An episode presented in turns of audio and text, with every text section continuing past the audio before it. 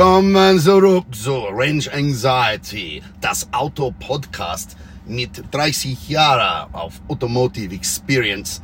Und danke, Fraulein Nena mit 99 Luftballons. Whoa. Oh, hard reset. Oh, thank God. Ah, I went and had my first jab this morning, didn't I? I think they injected me with the wrong medicine. I think I actually got the German version of the Pfizer and I just had to give myself a hard reset then, a reboot. And now I'm back. Thank goodness. God knows what I was talking about there. But we're back with range anxiety today, and there's been some big things apart from my uh, vaccination. There's been some other big things that have been happening in the world of cars and things. Yeah, look, I'm a little bit flat after after that. Bit of a sore arm, bit of a sore head. It might have had something to do with the fact that I tried to pacify myself the evening before with a few beverages to take away the stress of a needle. You know, what men needles, just weak. I'm one of those ones. But yeah, look, not so bad. Go out and get yourself done. Um, my 5G's much better. Uh, this ep- Epicast will stream like you've never seen now. And yeah, as long as you can log back into your head with all of your passwords after you've been injected with all of the chips, you're right. So let's just see what the new Martin brings to the table uh, today at Range Anxiety. Well, few things. A Couple of things this week that were reasonably funny, I suppose you could say, or not so funny. There was some poor bloke uh, in, the, in my local area, Adelaide, South Australia, some poor guy with an old classic Falcon from 1971, and uh, oh, maybe a 70 or a 72, but it was an old Falcon, a performance car, 351 Clevo, and um, he managed to have a bit of a mishap on the streets. I mean, I don't know what he's doing, and I'm not going to put you know, pass judgment on how he was driving the car or why he was driving the car in a manner that he potentially was. But uh, long story short, the car ended up in two pieces. That's right. The front of it, it, it had a, it made love to a tree. Uh, what speed, not sure. But the front ended up uh, over there, and the body ended up uh, maybe around 50 feet away, or you know whatever that is in meters, uh, over there. And it was not a nice clean break. And of course, this went viral on the internet. You know, should it have been a good example of one of those cars, which it probably was. I mean, I didn't know much about it. You know, it was worth up to several hundred thousand dollars. So it was a shame to see one of these old girls sort of wrecked and, and buggered by, you know, in this kind of accident. But boy, didn't it create a storm. You know, oh, must have been a cut and shut, must have been a dodgy repair job. You know, those old cars don't break in two like that. Old cars are better than new cars, you know, all of that sort of crap that you hear. And of course, I sort of stirred the hornet's nest a little, didn't I? I stuck my nose in there and said, well, what do you expect from a car that's, you know, got 55 to 60 year old design and um, is 50 years old itself? Uh, yeah, cars were not strong, were not safe, and this is what happens, and you know, leave the poor guy alone. He, pr- he, probably just slipped up at not more than normal traffic speed. Oh my goodness. Didn't that? Didn't I get a berating for that? I just can't believe how stupid some people are. If they see something looks big and heavy, they assume it's big and heavy. If something looks big and strong, they assume it's big and strong. What they don't understand is that a lot has changed in materials manufacturing, design, and construction over the past 50 years. And thank God that it has. In fact, don't thank God, thank engineers and material scientists that it has. Because old cars were weak as piss. They were weak, terribly weak, and more than often uh, killed you in minor accidents that you would walk away from without a scratch these days. But what was interesting is it wasn't young people that were kicking into me. It was people my, my own age group that were absolutely flogging me, telling you I know nothing at all about cars. Look, they may be right. You know, I'm not going to argue that. I know nothing about cars. I should keep my nose out of it. You're some sort of idiot. Um, I had people questioning that. Obviously, gone back and looked at my profile. I had people questioning my sexuality uh, because I drive a Tesla. No, I'm not one of those Tesla drivers that uh, wears yoga pants without underwear when they drive. I have seen one pull up uh, next to me at a supercharger once. Old Model S. Us Model 3 guys are way too cool for that. right, Model 3 owners. Um, but yeah, people don't seem to grasp that old cars were pretty weak and pretty slow too. And they base all of these opinions without ever having looked at one, worked on one, or driven one, where I have done all three of those things in some depth, even with that particular model, apart from work on. I've driven a beautiful XYGT HO Phase 3, and I've driven several other not so beautiful examples, and I've had a close look at them, and I've even written magazine articles on them that have been exported all around the world. You know, like I, I drove the uh, boss of Ford South Africa had a, a GTHO Phase 3 that ended up back in South Australia, and we wrote about myself and photographer Bowden did a piece on it for collectible uh, classic car magazine in the UK. So yeah, and I'd had to drive it around a bit for that, and it was good, providing you understood what it was. It was only about a 40 or 35 year old car at that stage, but it was still an old car. So you don't get in these things, or you shouldn't get in old cars and think of them as being a match for anything new because they're not. You know, they were cheaply built, mass produced cars in the day up against cheaply built, mass produced cars now. And they're not as fast, they're not as strong. Eh, in some ways, sometimes can be better looking, I suppose, depending on how old your eyes are.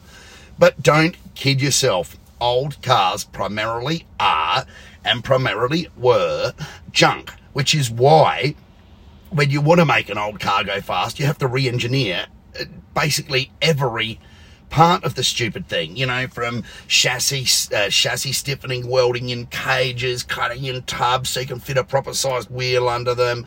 Oh, just everything's got to be changed apart from the grill and the headlights normally. And even the headlights don't work. They're normally just dull yellow things that would be lucky to um, cut a hole through even the mildest of dark evenings. So yeah, go easy on me. I'm only telling the truth, and if the truth hurts, well, suck it up.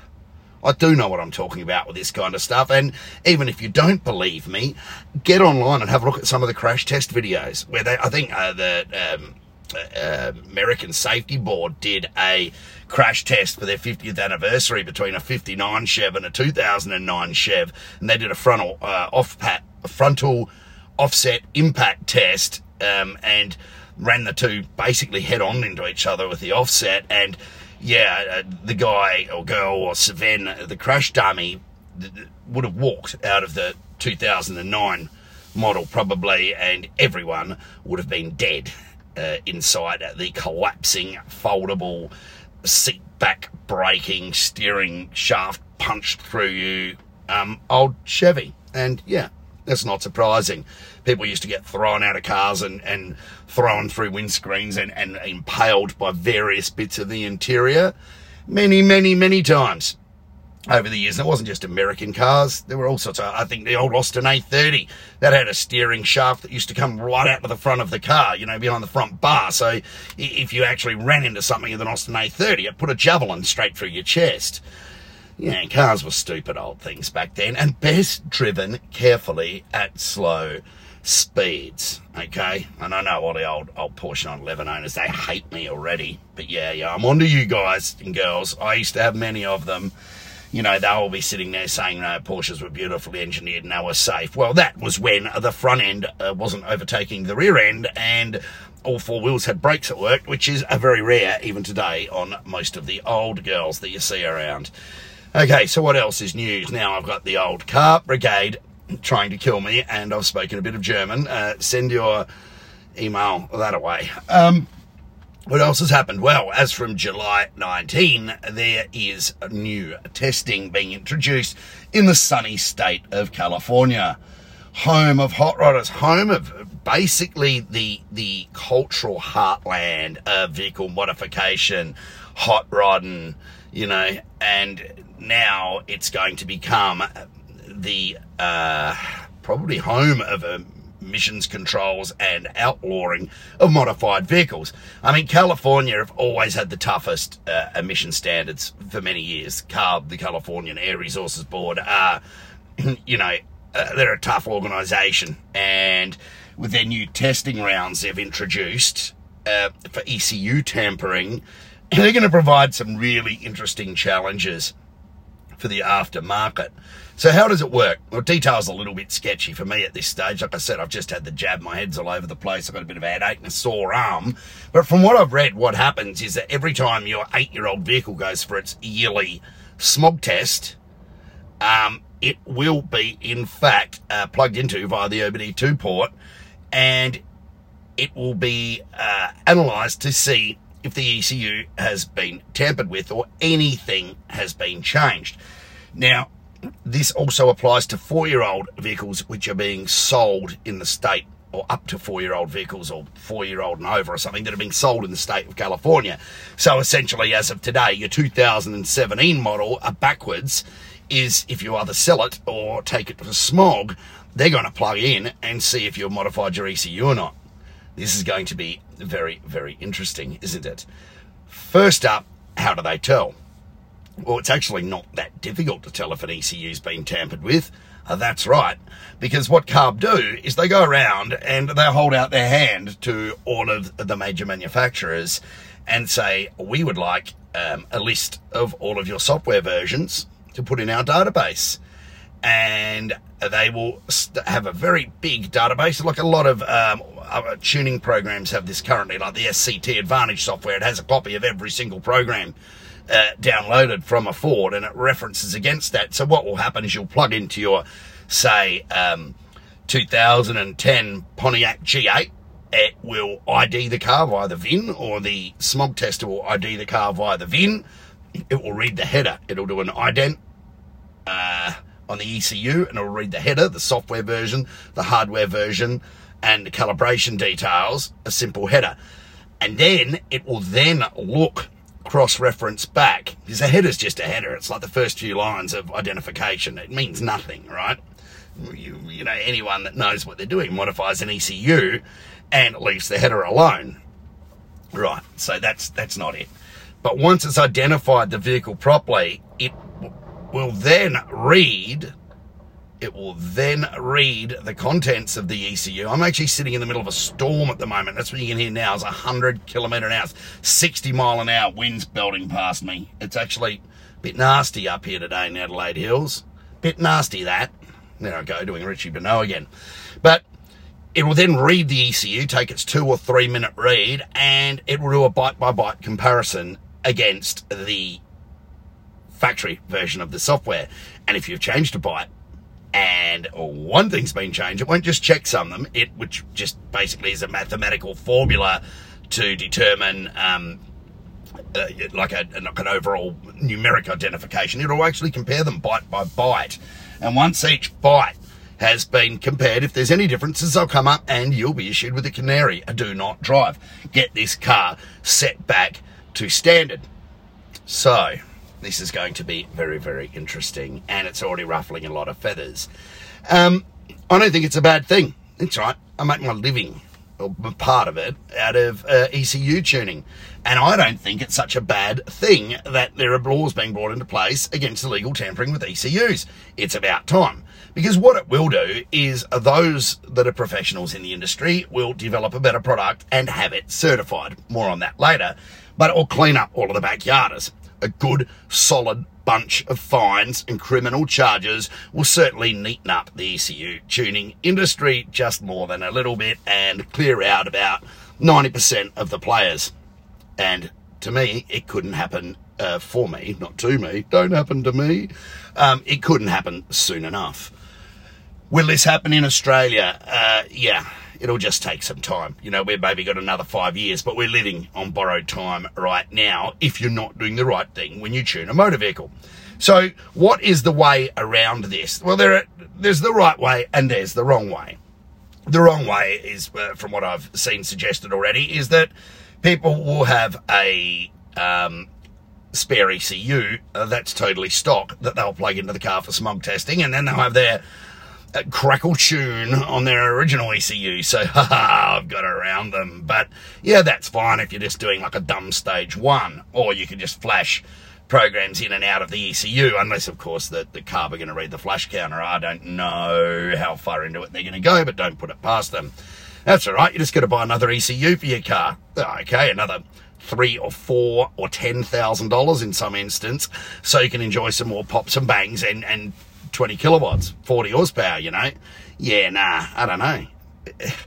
Um, another way of doing it is uh, the right way. And the right way means uh, gaining a CARB exemption order, an EO certification, which means that you have actually smog tested your ECU program and it is compliant and it is a safe for the environment upgrade. Now, let me tell you this having got uh, through various of the Australian design rules emission tests with products and software over the years, I can tell you now, any program that gets certified, that gives a performance increase and gets certified is a bloody good program because it's not easy to do. It's not a matter of just paying some money and running the test because if you've been mucking around with anything at all, really, you're going to fail. Okay.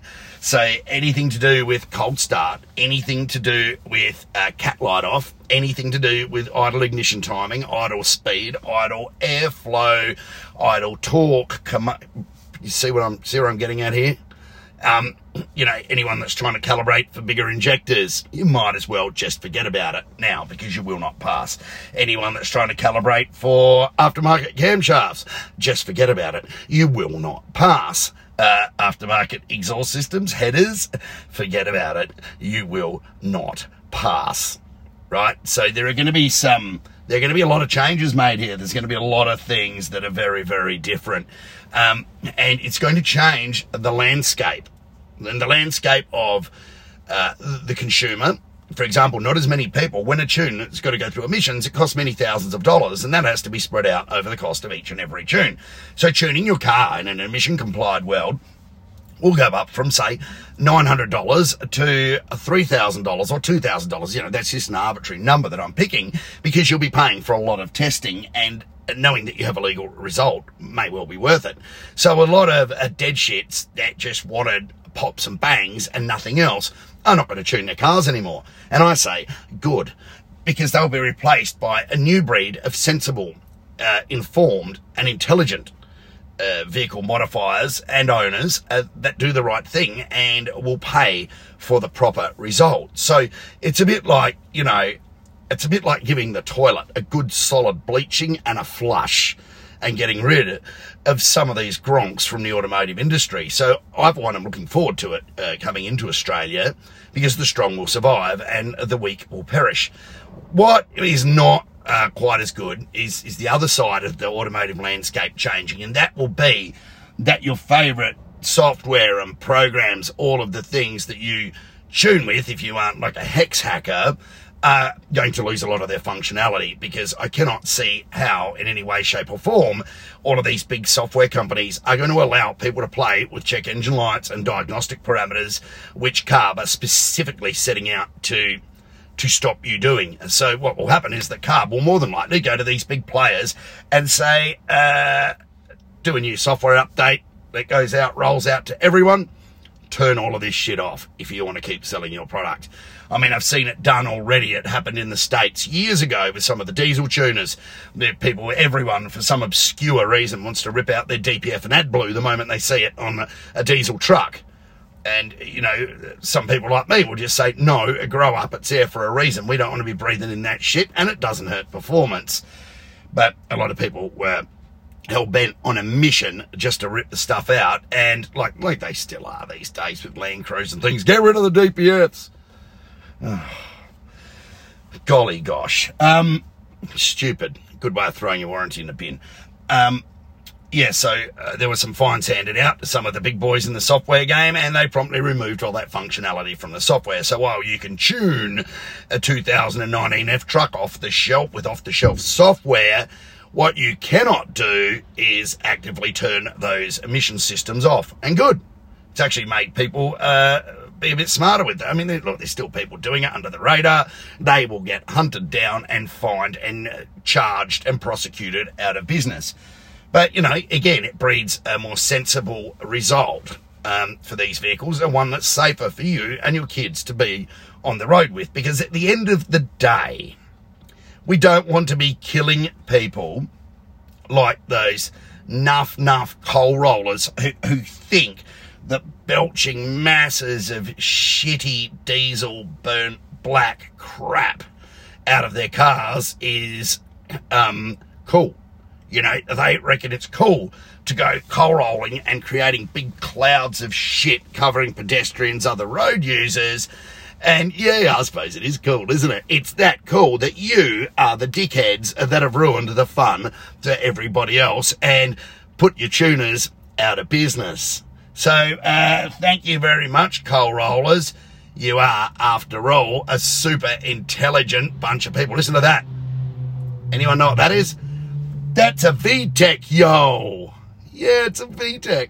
It's on the VTEC. What a beautiful. I think it was an EK Civic. I do like those little things. They are good. If you're going to have if you're going to have some piston powered rubbish, all right, a, good nine and a half thousand RPM VTEC donks, one one hell of a way uh, of enjoying it. Cheap, well, once upon a time, cheap, easy, affordable, reliable. So yeah, that's kind of where we're at for today. It's a coming. Get ready, all you tuners, home tuners, close up shop before you get a fine that big that you do lose your home, and then you'll be a street tuner. Actually, yeah, that used to be my handle on forums. Maybe, uh, maybe I knew this was coming all along. Um, of course, uh, fanboys like me, EV nerds, it's not so much of a problem. We are tending to push more and more focus of our development towards EV parts and technologies, and why not? A, it's the future, and B, there's no tailpipe, right? There's nothing there to pollute the atmosphere. And stop rabbiting on about kids in bloody lithium mines and cobalt mines and, and, and, and batteries that can never be disposed of in massive landfill. Lithium's recyclable you numpties. In fact, if you've got a Powerwall at home or something similar, you can bet that that started out as an automotive battery at some stage because once they get a bit worn out and clagged up, all of the crap gets recycled to run your home so you can get on the internet and you can complain to me about electric cars. So look, the industry landscape is changing. The people that will be tuning your cars will not be the same people they once were. They will be more intelligent more informed, better at tuning, and they won't be gronks hanging around putting up Instagram posts trying to look cool and showering themselves with more money, right? Because that shit's gonna die. Thank goodness. Let's get back to this being a profession rather than uh, tuning cars being a profession rather than being uh, filled full of cowboys that any unqualified asshat can pick up a keyboard and proclaim to do. I mean, I've seen them all. Um, uh, athletics teachers from high schools uh, that didn't really know what a car was, through to um, one guy was a, a, religious nut that was a pastor that I knew that became a nothing wrong with that, you know. Um, he obviously prayed to keep the rods in, but he became a, a, tuner as well. So anyone from any walk of life can, be, can become a tuner, as we used to say, have a laptop, will tune. But yep, she's all about to change and for the better, I think. So if you see me post something about this on Facebook, it's not Here's that asshole Donnan trying to kick shit into our industry because he's a fanboy of the electric crap that's polluting the environment and landfill and kid African kids. No, think, oh, Martin's looking forward to a more professional and informed industry where there are better results for everyone and there are less gronks wanting crackle tunes. Pop, pop, pop, pop, check light. Your days are numbered, mofos. Thanks for listening to Range Anxiety, and I hope you enjoyed that one. Now, uh, auf Deutsch sie bitte oh, I've done it again. See you later. Bye bye.